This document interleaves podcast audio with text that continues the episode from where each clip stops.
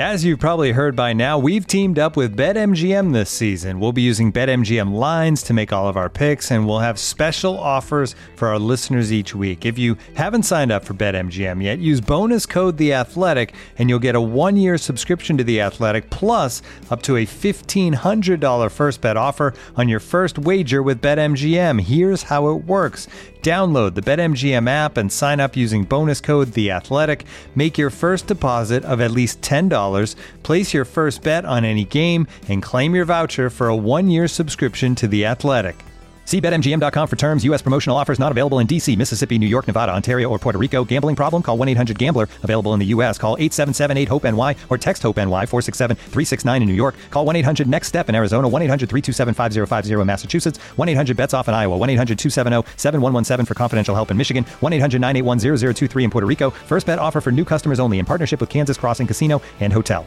Don't forget, if you haven't signed up for BetMGM yet, use bonus code The Athletic, and you'll get a one-year subscription to The Athletic, plus up to a $1,500 first bet offer on your first wager.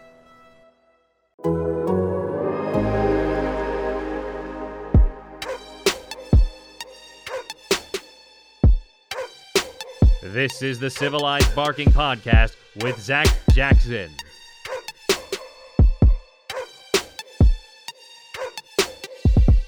Presenting sponsor for today's episode of Civilized Barking is Visa, a network working for everyone. Hey, everybody, it's the post game edition of Civilized Barking. Zach Jackson sitting on the fourth level overlooking the field. We're about an hour, maybe an hour and a half after the Browns win 31 21. Uh, in another secret location not far from me, we sat together for about seven hours today, watched the game, talked about some things, and now we're going to let you guys in on the conversation. That's Jason Lloyd. Jason, what's up? Oh, you know, just hiding out in a private suite I'm not supposed to be in, trying to record this. So, talk fast, Zach. Let's get this over with. Yeah, no, um, I, I'm glad you said it that way because I was sitting here having this internal debate on how to start and kind of felt like the Browns were let's get this over with. And I told you at 12:40 today I felt a little like the Browns were almost in a no-win position. Yep. Right? And Yep. so um, Stefanski finally unleashed Chubb. And let me make clear, guys, um, this is a plan to limit him and have him for later, right? Um, you know, he said a win's a win. Baker said would rather win from, you know, gain from a win or learn, excuse me, from a win than a loss. That's right. Baker was 19 of 21 with about one and a half memorable throws. Um, the Browns got out of here. They got on, and and I'm not going to sit here and be super negative. Although the defense um, leaves you huge, huge question marks because two games in, it's not any better than last year, and it might be worse. Um, this is a new year, and this team is only eight quarters into its journey. So you you can't expect perfection, and you need this, right? You need the ups and downs and the things you learn. So um, I'm worried about the defense, and I'm worried about Jarvis Landry. And I, I do not think this was a banner day for the Browns. But was it a win for the Browns? Sure. Onward, upward, and stuff. Yeah. Um, you know, I, I was sitting here watching this, and, and I like doing this podcast with you because it helps me narrow then what I'm going to write. And and frankly, I have I whole, wholeheartedly agree with you on the defensive concerns. But I'm sitting here watching this, going, okay, Jarvis goes out on the second play. You already don't have Odell, and Anthony Schwartz basically just got your quarterback hurt because he doesn't finish the route. Baker throws the pick, and Baker gets clobbered, uh, trying to trying to turn Reid back inside and gets run over, and now your quarterback's hurt too. Like that's that's when you're talking about the game of inches in the NFL. That's a game of inches to me. That you know, if Schwartz doesn't, if Schwartz runs the route and finishes the play, maybe he breaks it up. And Kevin Stefanski is normally very mild mannered and doesn't have a whole lot to say on the sideline. And he gave Anthony Schwartz an earful when he came off the when he came off the sideline after that play. And I think he was basically saying, "Look, you just got our quarterback hurt because you didn't finish the route." And and it's just the little things that add up. That's right. Um, you know, I, I think we can go from there. Um, situational football, right? You have to score in the red zone. You have to score off turnovers. Against most teams, you cannot let their quarterback run around untouched and turn the ball over twice and expect to win, right? Tyrod Taylor got hurt. Um, as I put on Twitter, alternate headline: Tyrod Taylor saves the Browns again. Um, the Browns didn't know where the ball was, Jason, for much of the first half. Right? The Texans make one puzzling decision. The Browns turn it over a couple times, and it was Troublesville. I, I would have thought the Browns were going to play better in the second half, and I did. I think they they finished the game better, even though the quality of opponent and the circumstances were 100% different than last week, right? But uh, I, I, agree. I mean, Stefanski comes and says, okay, you know, we faced some adversity, but we made all our kicks. Guys made plays. And, and so, you know, they, they got the win. Demetric Felton scored on his first NFL touch, right, uh, outside of a return. Um, didn't play any offense last week. That's good. The bad is you know, Landry's going for images. So is that one week, four weeks, the season? We don't know. We don't know where Odell stands. We saw Anthony Schwartz, this Halley's Comet in week one, and Anthony Schwartz, rookie wide receiver, who's very green in week two, right? So, um, yeah, it's the, the, there are concerns um, specifically, you know, with the state of the receiving corps and the defense. Speaking of wide receivers, uh, I'm I'm still seeing Texans wide receivers wide open. That that's a big problem. Yeah, I don't know who Davis Mills is, and he didn't know what the play calls were half the time because at least twice I saw him turn the wrong way, or or someone else on the offense turn the wrong way. I'm guessing normally you don't blame the quarterback, but since he's the backup, I'm guessing it was him turning the wrong way, and yet he was still driving the Texans down the field against the Browns. Myles Garrett really Garrett, Garrett and Clowney both did not really have a huge impact on this game. I didn't feel like Grant Delpit came up with a big sack, obviously late in the in the, in the turnover, but just not not a good day defensively for the Browns. Uh, you know, Stefanski wasn't going to single anyone out after the game. Of course, he never would. But I don't know, man. You said it's worse than last year. I'm not ready to go, or it could be worse than last year. I'm not ready to go that far because I do think they have more talent this year, and I think it's a bunch of new faces trying to figure it out. But buddy, there is some serious concerns I think defensively with this team. The the front seven just isn't making a lot of plays, and the secondary got scorched all day. I, I don't know how to. I wish I had something really fancy or, or insightful to say other than that, but that's all I got. Okay, well, let's start up front. I mean, it's fair to expect Myles Garrett. It's it's hard to put expectations on him, right? But it's fair to expect more impact from him than you've seen in the first two games, correct? Yeah. Yeah. Yeah. I mean, they went and got him Clowney and Takk, right? And Malik Jackson, who's an accomplished pass rusher, and they found Malik McDowell out of nowhere, and he was this great story in week one. Um, at the second level, you know, you lost Anthony Walker.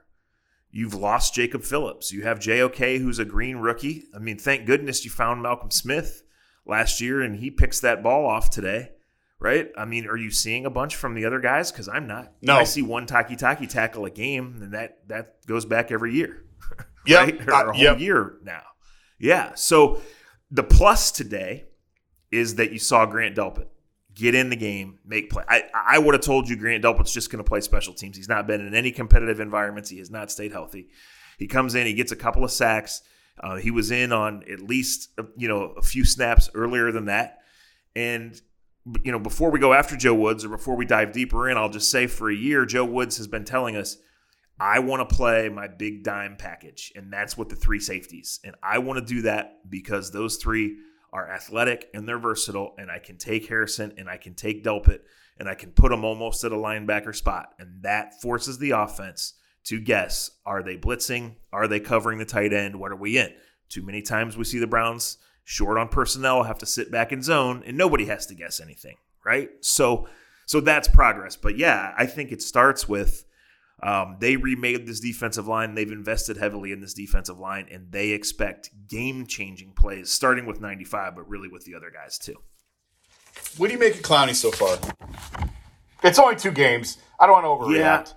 You know, I, I, made a point to get to the interview on Friday with um, Chris Kiffin, the defensive line coach and he said Clowney was inconsistent. And and so, you know, right here, Jason, an hour and a half after the game, I, I don't really want to judge anyone individually, like on an in-depth basis, right? Even though that's that's what we're doing and that's the nature of it, because you have to go back and watch, and there's so much happening when you're watching a game live. I mean, you're watching the ball most of the time, quite frankly, right? Um, but yeah, I mean, they thought he would help with the run defense. I, I did see Clowney play outside and Myles move inside today. I don't know that Myles liked it because Myles brought it up in his post game presser a little bit unprompted that hey, I'm there playing inside in, in this package. But ideally, that's that's what they want to do. Um, the best thing about today, other than the tight ends getting involved and Demetric Felton, you know, showing that the Browns' confidence in him is worth it, you know, is that I think they got to work on what they want to work on in the fourth quarter with a lead, and that's run the heck out of the ball, and then whatever it is defensively, you know, without again without individual evaluations and knowing the terminology, they got to mix and match personnel, and they got valuable experience for those young guys because Greg Newsome is a 21 year old rookie in his second game, right, with the Browns. Um, John Johnson is in his second game with the Browns, even though he's he's played in 80 games in his career, right? So, so I think that's a positive is is, is they finished the game, and, and I I do think the defensive pieces can be better.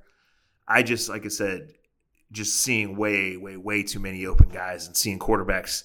I mean, obviously quarterbacks can improvise, and that's what they do. They hurt you. You know, you play you play your discipline. You're in the gaps, and, and a guy gets away. But I'm seeing a quarterback take a half step and and just have wide open players over the middle of the field specifically, and that's not good. Looking for an assist with your credit card, but can't get a hold of anyone? Luckily, with 24 7 US based live customer service from Discover, everyone has the option to talk to a real person anytime, day or night. Yep, you heard that right you can talk to a real human in customer service at any time. Sounds like a real game changer if you ask us.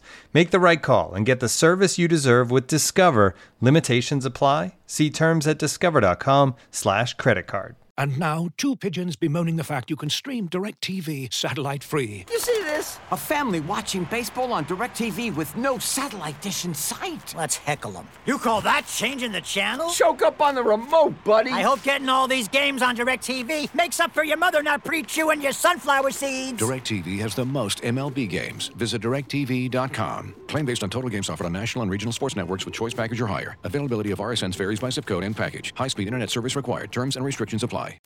Well, let's talk about the Browns quarterback in the offense for a minute. Uh, Nick Chubb today got 11 carries, and and that to me is malpractice. And I understand that it's a long season, and I I totally get what you're saying that they're saving him for later in the season. But I, I feel like you can do better than 11 carries, especially on a day where you're without your top two receivers and your quarterback got hurt. And, and Kevin said, you know, he he did change up the play calling after Baker got hurt because he didn't want him getting hit again and we didn't see any downfield throws. I can recall two throws down the field. One to Harrison Bryant down the sideline, a great throw by Baker and a great catch by Bryant, and the interception. And other than that, everything was was real quick, get it out, short little hitches, and and and just very vanilla, very conservative. But my goodness, I mean, and again, it's nitpicking, yes. And Kevin Stefanski's way smarter than I am. But I look at Nick Chubb with 11 carries and think, boy, I, I think we can do better than that. Yeah, um, I agree with much of what you say and the way you present it, but I, I got to say that malpractice is way too strong. I, I, got to say you that Kevin Stefanski has earned the trust of us. And I agree. For as little, I agree. For as little as he discloses, Jason, he came out and said we have a plan for these running backs. Yeah. Um, I, I I've been known to throw the malpractice word around, as you guys know.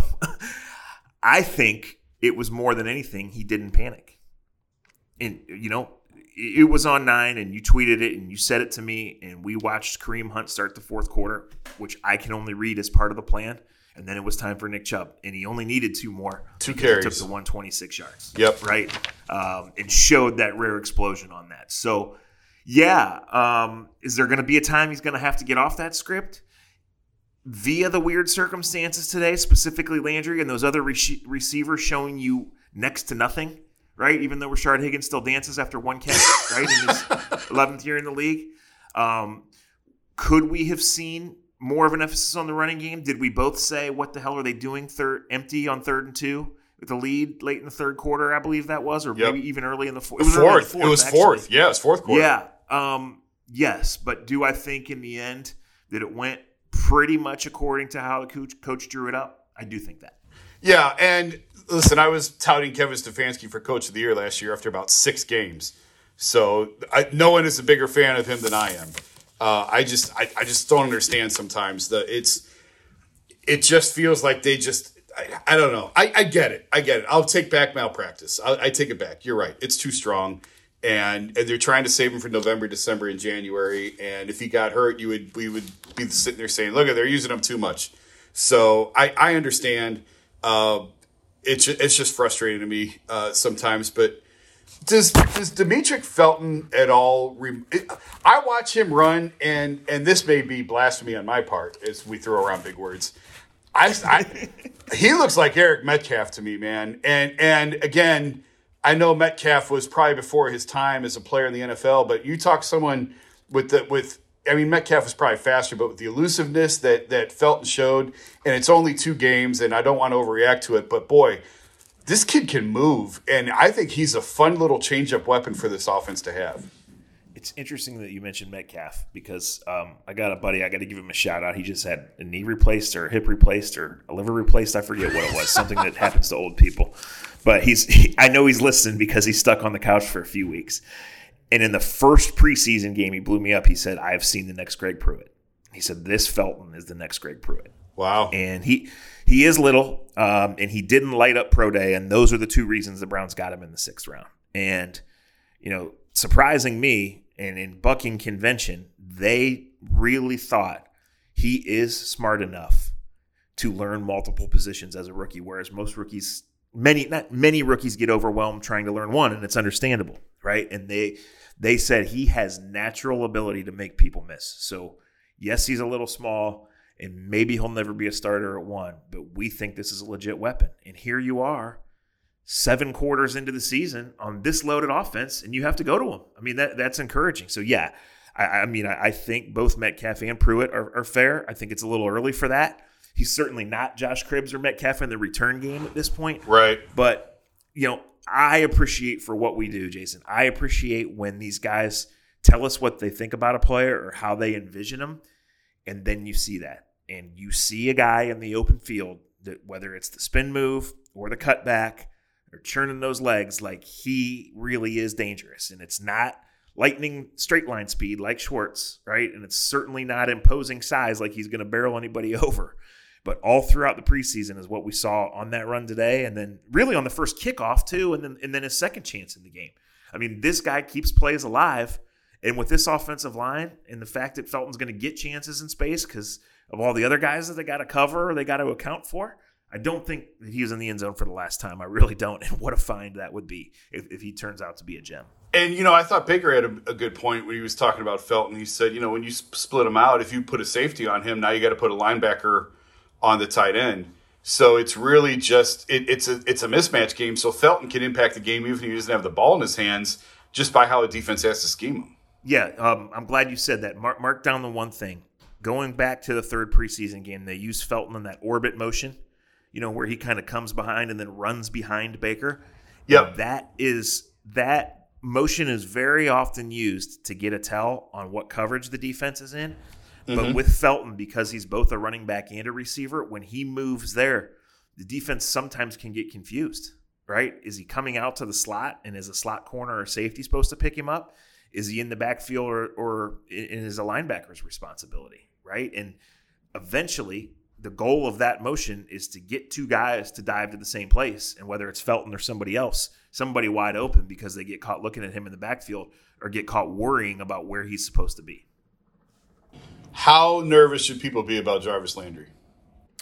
Um, I, I, hate to speculate on that. You know, it comes up initially. Adam Schefter reports what within an hour um, that it that it's a the sprain. You know, I think you can be nervous, and I think you should be. I, I clearly am, am not uh, a doctor, and, and, at this point, again, going on six o'clock, I, have heard nothing um, about it. But Jarvis Landry is a really he is a top four important Cleveland Brown. He blocks, he creates mismatches, he plays hard, he leads, he holds guys accountable. He's seen as much in this league as anyone else has. He's the quarterback's get out of jail guy Nothing else has changed that. Um, and, and, you know, even if Odell is coming back next week or in two weeks at peak Odell form, you know, Jarvis, he, he's going to be surrounded by young guys. And not that Odell can't be this, but Jarvis to those young guys means a lot.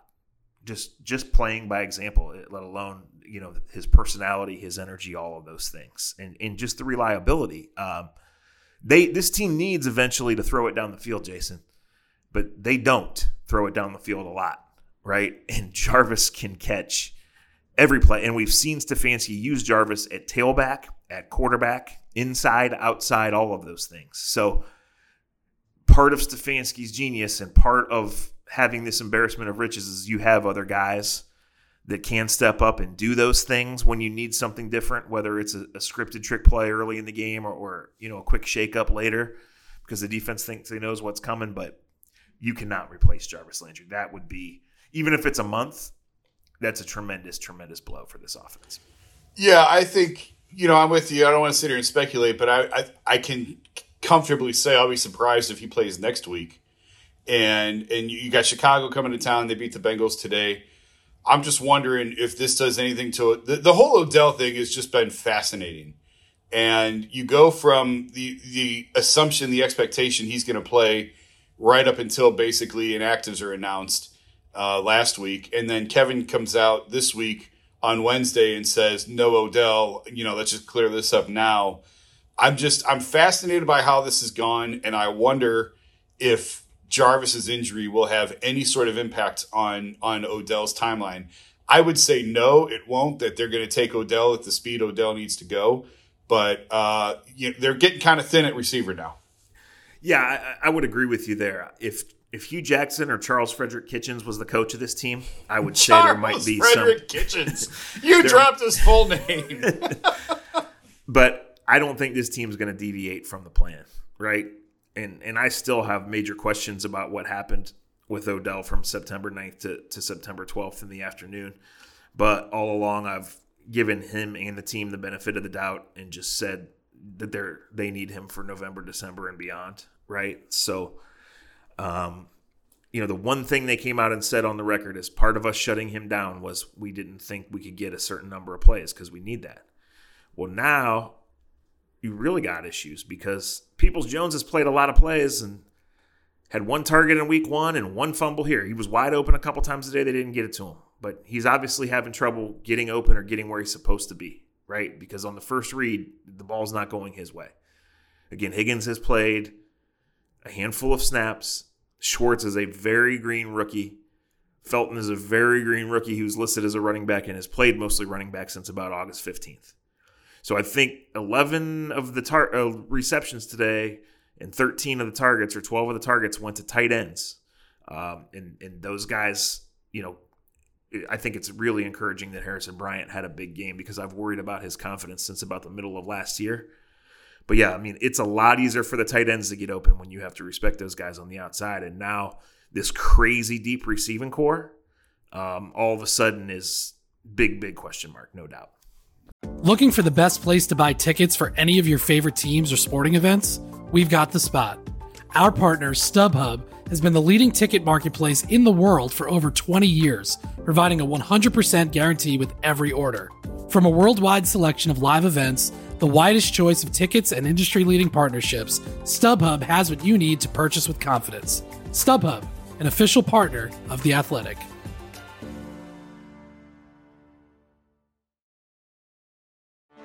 Get ready for the greatest roast of all time the Roast of Tom Brady, a Netflix live event happening May 5th.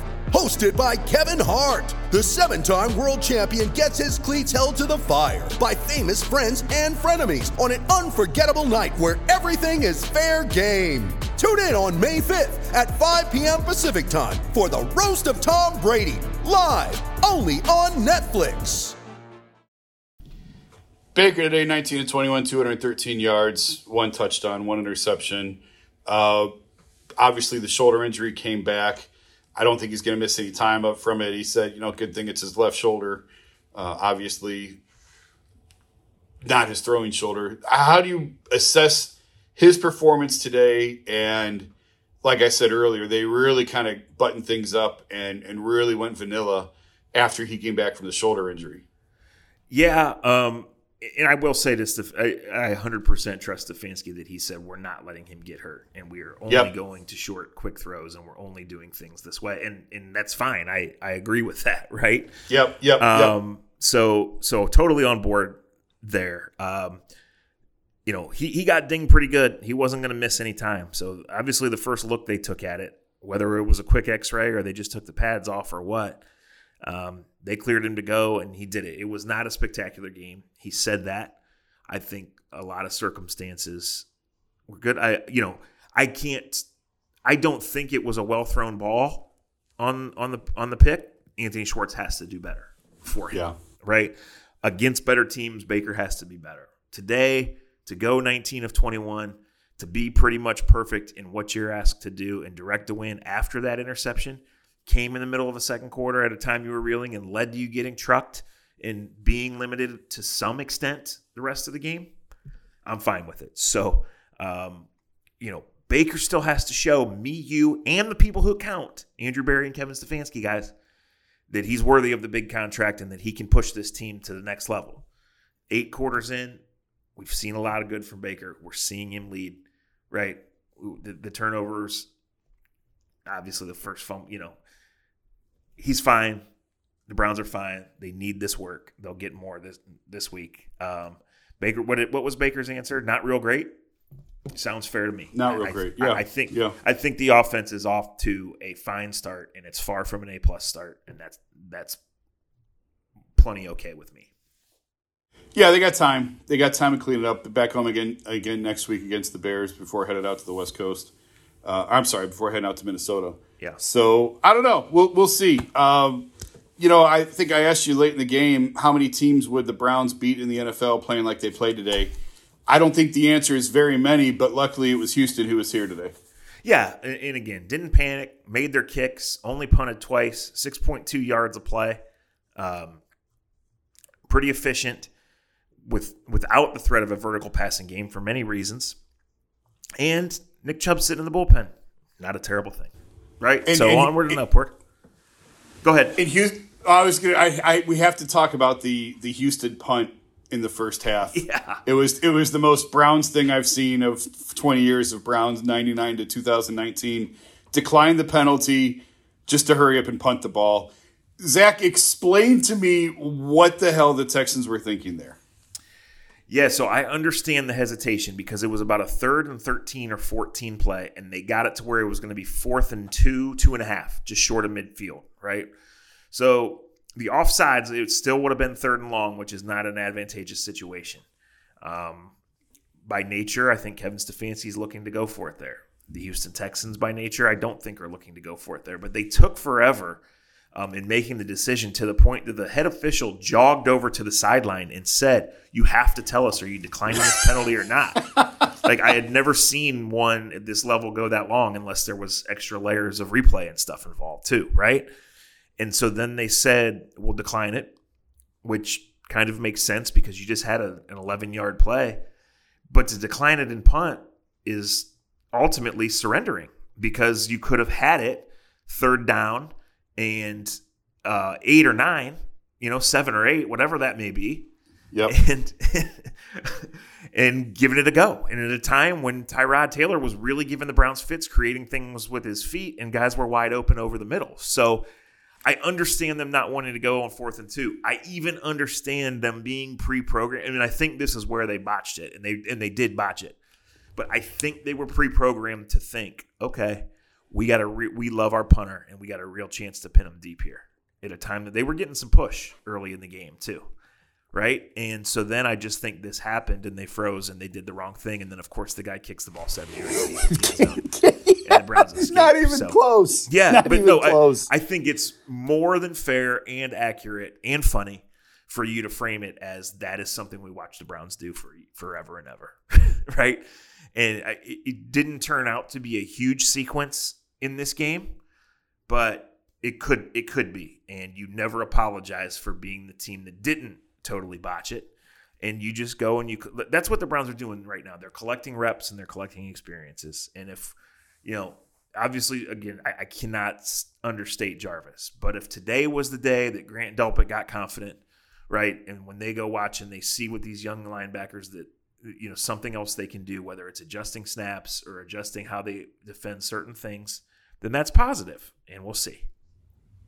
Andy Dalton out today, knee injury. Uh, I saw knee and ankle. I don't know which one it was. Doesn't matter. He didn't come back. Justin Fields uh, finish the game for the Bears. Why does that matter? The Bears are in town next week. Um, you can wrap us up and get us out of here by giving us a 30 second scouting report of what to expect next week. Yeah, they're going to, I mean, well, they should have trouble blocking um, Clowney and Garrett, you know, even the, even regardless of who the quarterback is. David Montgomery, the running back, is a much improved player. Allen Robinson's a legit number one receiver in this league.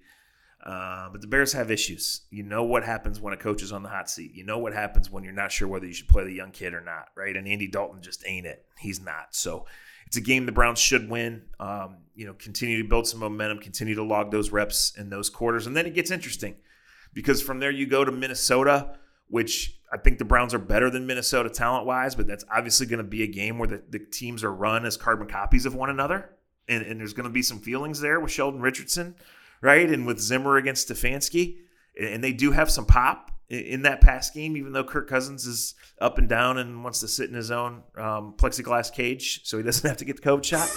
and then from there, it's a back-to-back roadie. You go out to the West Coast and play Justin Herbert and the Chargers. So um, you can't afford a slip. The Browns need to be better next week than they were, and if they are, they'll be two and one, which is where they were always designed to be, and, and carrying a little momentum. I, I, I continually come away impressed with Stefanski's um, getting a team ready, you know, grading himself publicly, even when he's going out of the way to to not say much, right?